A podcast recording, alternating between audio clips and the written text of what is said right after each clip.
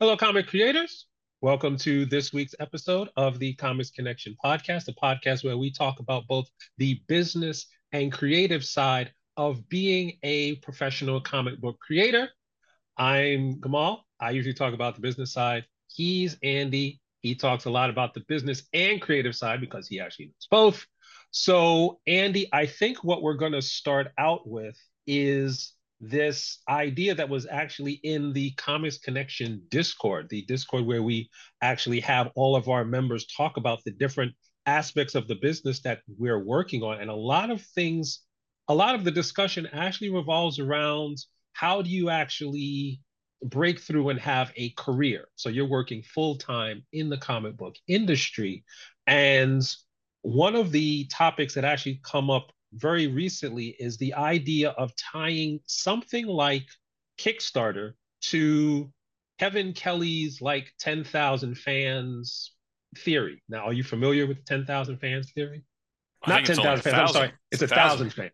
Yeah, yeah, I am. I am familiar with the theory, but why don't you let our our listeners know what it is? Okay, so just the ten thousand foot view is there was a writer named Kevin Kelly who, back in 2003, long before Kickstarter or anything else, actually had a theory that said if you're a creative person, and he, in his example, he used musicians, if you had a thousand people, the entire that's all the people that knew about you, but they were very passionate about your work, and they spent if you made some something every year that cost a thousand, a hundred dollars, a hundred dollars times a thousand people puts you into the position where you are now a full-time musician. You don't need millions and millions of copies sold. You don't need a huge record deal. You just need a thousand people to really be into what it is you're doing. And this actually translates into what is called the thousand true fans rule. So for comics, I feel like in a lot of ways, Kickstarter is a perfect way to actually define who your true fans are because these are the people that are going to spend usually more than what a regular comic book costs to acquire your book because they want to be first, because they're really into your book. So if you can get a thousand people consistently to back your Kickstarter, and you could actually get consistent production of your comics, of you know the material you're making, that could go a long way in addition to direct market in bookstores and libraries and direct to consumer and everything else into getting you to a point where this is all like a viable thing. So you're not really trying to get 10,000 sales in the direct market. You're not really trying to get you know a blockbuster you know Raina Telgemeier type numbers. Andy you've worked in comics for a long time and you've just completed a successful Kickstarter. So, do you think Kickstarter is actually well? First of all, what is your theory? What is your feeling on the thousand fans concept in a in the first place? I think it's a lot. Uh, it's a lot easier to say a thousand fans give you a hundred dollars and therefore you made a hundred thousand dollars than it is mm-hmm. to say a thousand fans give you a hundred dollars and you spent eighty-five thousand dollars making that thing. Mm-hmm. So that's and that's uh, I don't know too much about the music industry, but I do know plenty of people who have like their own like recording studios and stuff like in their homes. Obviously, there's an expense to get all that equipment, but let's say that's all paid off. Uh, the you know, and you're just making a digital product that people will download. That's a very different prospect than making a, a physical product that you have to print, manufacture, ship out, all that kind of stuff just because of the amount of costs that go into that. Also, with most comic creators, there's a team of people. They all need to be compensated. So that money starts to get split up mm-hmm. much more mm-hmm. quickly. Um, so that's that's sort of like the that's what makes comics a little bit more difficult than than some other media. Mm-hmm. But I, I like the theory. Like, I mean, I I think of it less of a rule than a than like a rule of thumb. Like mm-hmm. that seems like a good milestone to try to get to. Like um, our kick, Kickstarter, which was our first one, had about 250 backers, um, and it did it did well. We're happy with that. Um, as we continue, we hope to grow that that number from one and i think that's something that a lot of people don't understand is they expect that a thousand true fans to show up on day one that's something thousand true fans is not easy to get like you have to mm-hmm. build to it. It sounds not that hard but it it's still it's still quite difficult. Just even getting your work out in front of that many people where they take a look at it especially if you're asking people to read. Like people mm-hmm. don't like reading anymore. Well, it's actually, you brought up a very good point about the concept of it being a rule of thumb, because when I first encountered the theory, I came to the conclusion that it really depended a lot on what medium you were talking about when you're trying to be creative. Because if you're a you're a sculptor and your you know your pieces are going for 10 15 thousand dollars a pop. You don't need a thousand. You need like 20 and you're done because yeah.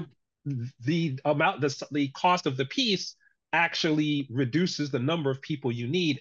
And the reason why i started out saying 10,000 fans instead of a thousand is because when i extrapolated that out to comics it seemed like 10,000 was the number that you needed not that they were going to because a you probably weren't going to produce a hundred dollars worth of material for people to buy every year.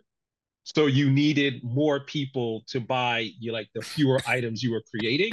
And mm-hmm. because your price point isn't necessarily going to be that high, you kind of need more people to spread out the spread out the the cost in turn and also to you know increase the revenue. Because like you said if you've got four people working on a book or six people working on a book and each one of them needs to make this you know theoretical amount of money then it's not a thousand for comics it's like 5,000, 10,000 because then it's covering those production costs you talked about, covering, you know, spreading out the revenue to all the people involved like you talked about. And if a thousand people is not easy because it's not, then 10,000 is 10 times harder. And it has to happen kind of like over time. But if I think if you look at like what Iron Circus did with crowdfunding or what a lot of a lot of people who have been in the crowdfunding game for a while they may not have 10,000 but they're getting close they figured out how to make those numbers work where it's the bulk of their money is actually coming from a very small group of people who are intensely involved in what it is that they're doing so that you're relying less on casual impulse buyers so how many, well, I guess this is a theoretical idea, a theoretical question. For CEX, how many of these true fans, let's call them, if your first Kickstarter got you 250, how many, what kind of growth do you think you're looking at over uh, how many years until you get to a point where you've kind of crossed that threshold? Um, my guess is it'll be several years. Um, because and part of that is because CEX publishes a diverse range of titles like genre mm-hmm. wise mm-hmm. and stuff so I don't expect that because we got 250 people backing this one that all 250 of them will you know that back Midnight Tiger a, a super teen superhero book will back uh, you know a western or uh, you know a sci-fi book or whatever mm-hmm. so it I think it's going to take quite a long time to to build that it do I think it's possible yes um, but I think that is a long term goal, and I and I think I'm being realistic about it. And I don't know that we'll achieve a thousand like a thousand on every campaign. I think that's a lot to ask for the comics market. It's possible. I've seen campaigns that have done it, mm-hmm. but they're usually, um, you know, they're usually you know things like you know, Sandman or you know stuff like that. Well, you know. well, that in that there you're talking about people bringing in a pre-existing fan base to actually right. back a project, which is a a different dynamic. Well, it is the same dynamic, but played out over a much larger period of time in a much different context. Like if you talk, look at what like Coffin Comics, they are regularly making huge amounts of money off of the Lady Death series but A, Lady Death has been around for 20 years. B, it's pretty much not safe for work, which actually does better in Kickstarter. And C, it already had a pre existing fan base before they started the Kickstarter. So the same thing with like Keanu Reeves Berserker and Neil Gaiman and all of these other people, if they have those fans, they bring them in and it actually makes the it makes it decept it seems like it's easy to actually make a crowd kickstarter happen when it is not because you need the you need that pre-existing fan base which means you need a certain amount of quality in the product that you have which is going to be our segue into the second piece of this where we actually talk a little bit because we talk a lot in these past few episodes about a lot of the business and marketing and distribution and pricing and all of those other things. But um, I know you wanted to talk a little bit about the actual creative side of it and what it is that you know emerging and independent creators should be looking to accomplish on that side. So I'm going to, you know, let you have the floor. You know, let you sure. talk about. Enjoy your water. Mm. Uh, so yeah, so I basically the reason I, I brought this up before we began recording was because we have been talking a lot about the business side more so than the creative lately, and I meet a lot of people that want to get into comics and want their comics to sell well, and they approach things from like what we were just talking about. I need to get on Kickstarter. I need to do this. I need to do that. Like all of these things, and and like the story and the art and all that seems like an afterthought. On the flip mm-hmm. side, I run into a lot of people that do the opposite they don't want to think at all about how are they going to sell it consistent page counts from one issue to another they're like let the art be if it's good enough it'll sell and reality is you, the two together right mm-hmm. um, kickstarter or any crowdfunding platform allows more flexibility in terms of page counts and that sort of thing.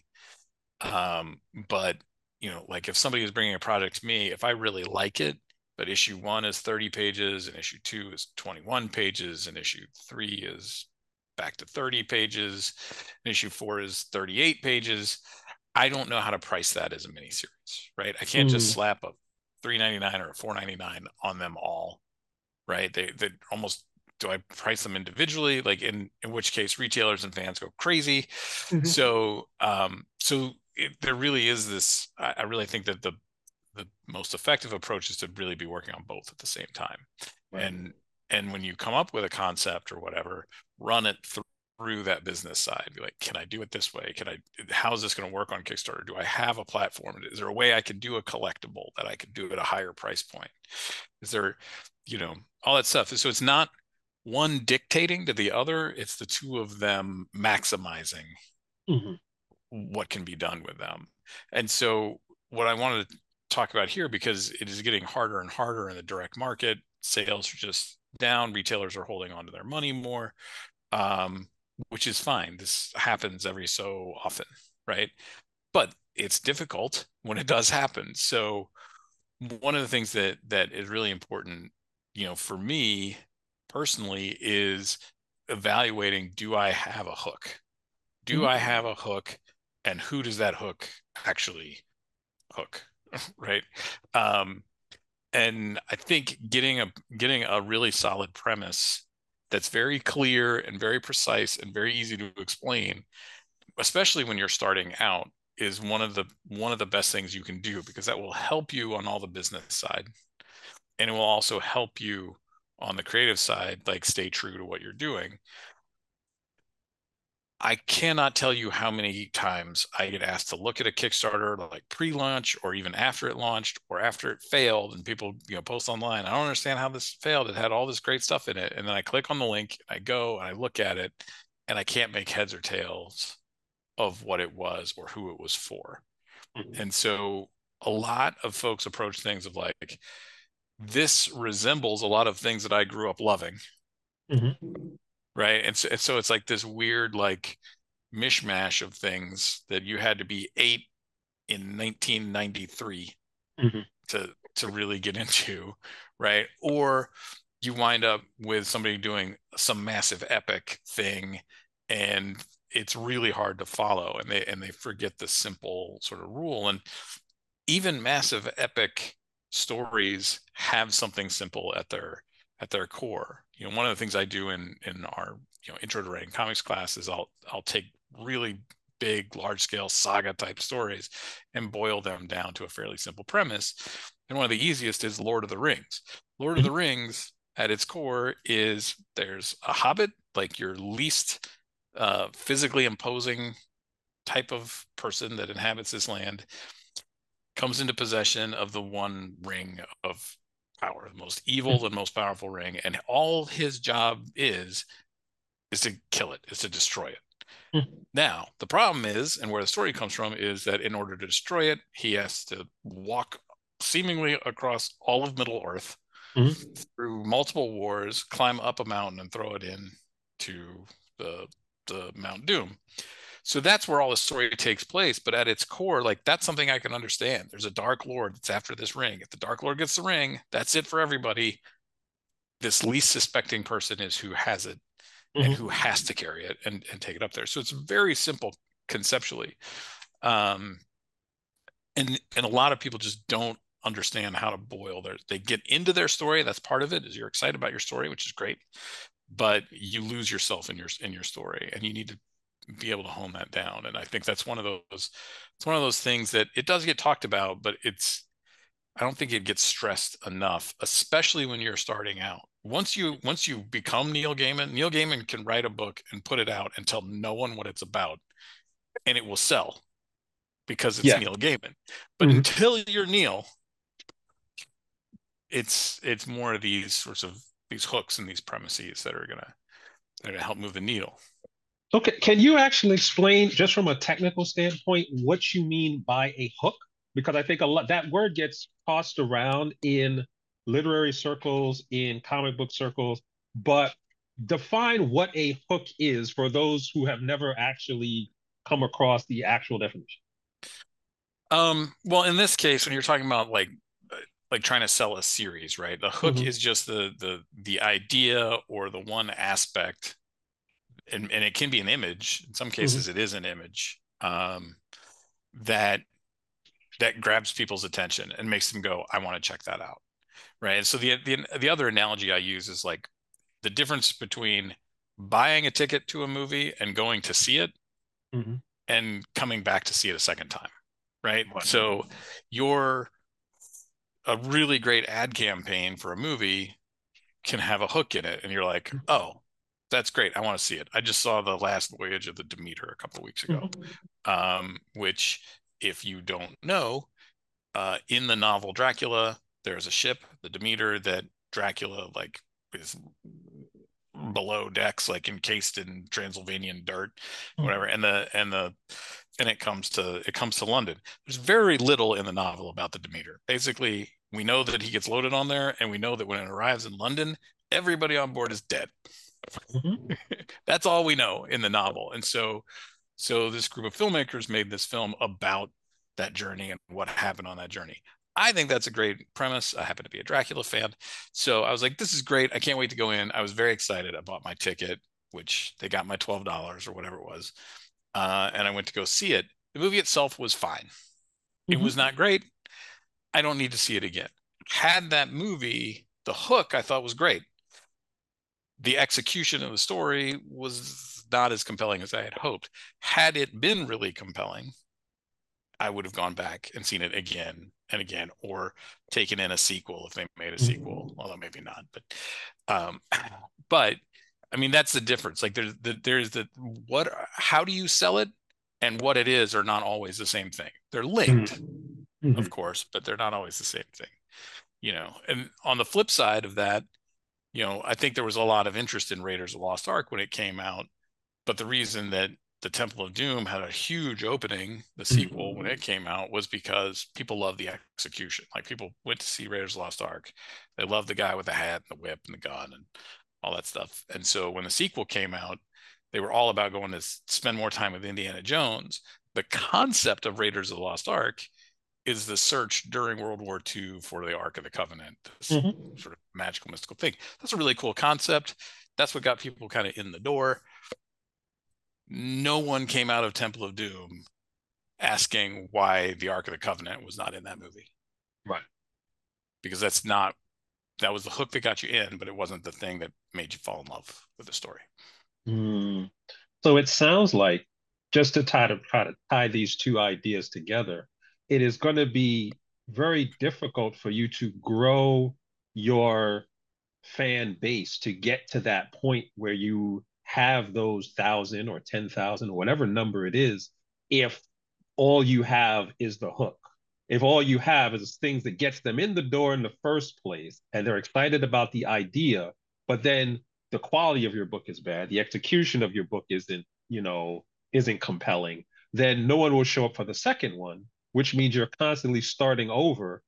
Like let's say all you do is you make really good hooks. So you, every time you right. do a book, it's a really good idea, but then yes. it never you never actually execute. You never stick the landing. You will constantly get some people interested, but you'll never get them to stay with you on that kind of journey. So it seems like a lot of times I use I'll use um I guess Alan Moore as an example of that, where okay, here's the hook. And then the but the execute and the execution may be, you know, superlative.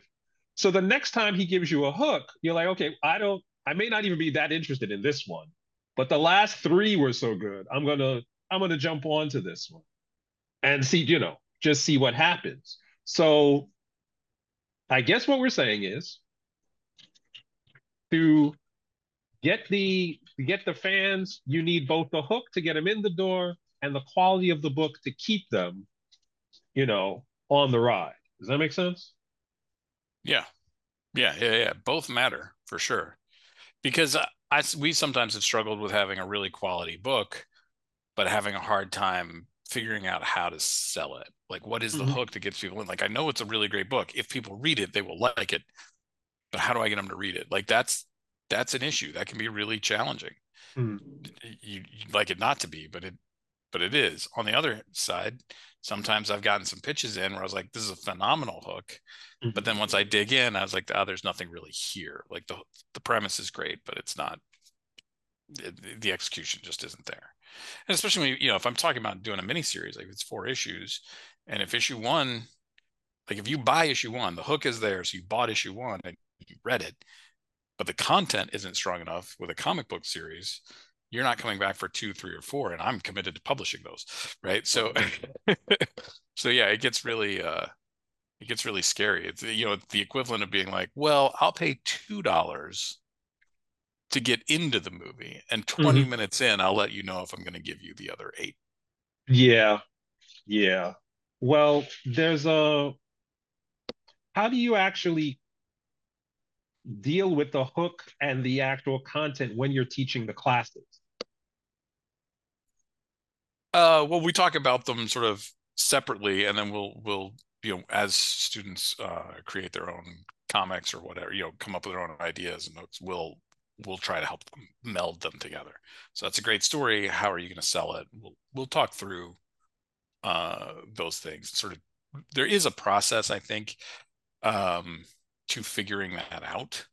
Mm-hmm. Uh, it's a little bit it's a little bit more involved, but um, but in some cases it's it's as simple as sort of a checks and balances sort of thing. Like, oh, I've got a story that I really love, but I don't have the hook yet. And sometimes you know that, and you just tuck it in the back of your brain, and then you know one one day something will strike you, and the hook will appear. Um, I had a I had a title that I really liked for a couple of years called Five Days to Die, mm-hmm. and I knew I liked the title, and I knew basically that the hook was that this guy was going to have five days before he died. Mm-hmm. But I but I didn't have the story, and mm-hmm. then and then one day I was at an amusement park with my kids, and we were waiting in line for a Ferris wheel, and I don't know what it was about that Ferris wheel, but like the story dropped into my lap, and and uh, so I took out I carry a little notebook, so I took it out in my back pocket and just wrote a few sentences, put it back in my pocket, and a year later, a five issue miniseries came out. Nice, very nice. Now, in the the process that you have with the class, when is the next class so that other people can actually go through this process and kind of build up the quality of their comments Uh, well, that depends what day this airs, Gamal. Because well, this is going to air on the 13th of September. Uh, and today is the 12th. So uh, it starts tonight, is the answer. oh, so okay. We should have done we should have done this last time. But uh, but yeah, the intro to comics writing class from Comics Experience starts tonight. There are uh, there are a few seats left though, so if you want to hop on over and click on it, we'll, get you in. We'll get okay, you in. very good. And the class, but you'll but you do these classes like every like four months. We do uh, we do offer them. Yeah, the intro classes we we tend to offer a little bit more frequently. It's usually two or three times in a year. Okay, so if people hear it after today, they they do not have to despair. They could actually check out the class another time. And there are several other different levels of class that Comics Experience offers. A lot of the links to the classes for the fall are going to be in the show notes uh, for this episode because that's going to do it for this episode of the Comics Connection podcast. Check us out next time, and we will come back to talk about both the business and creative side of making your comics. So until then, have fun with your comic.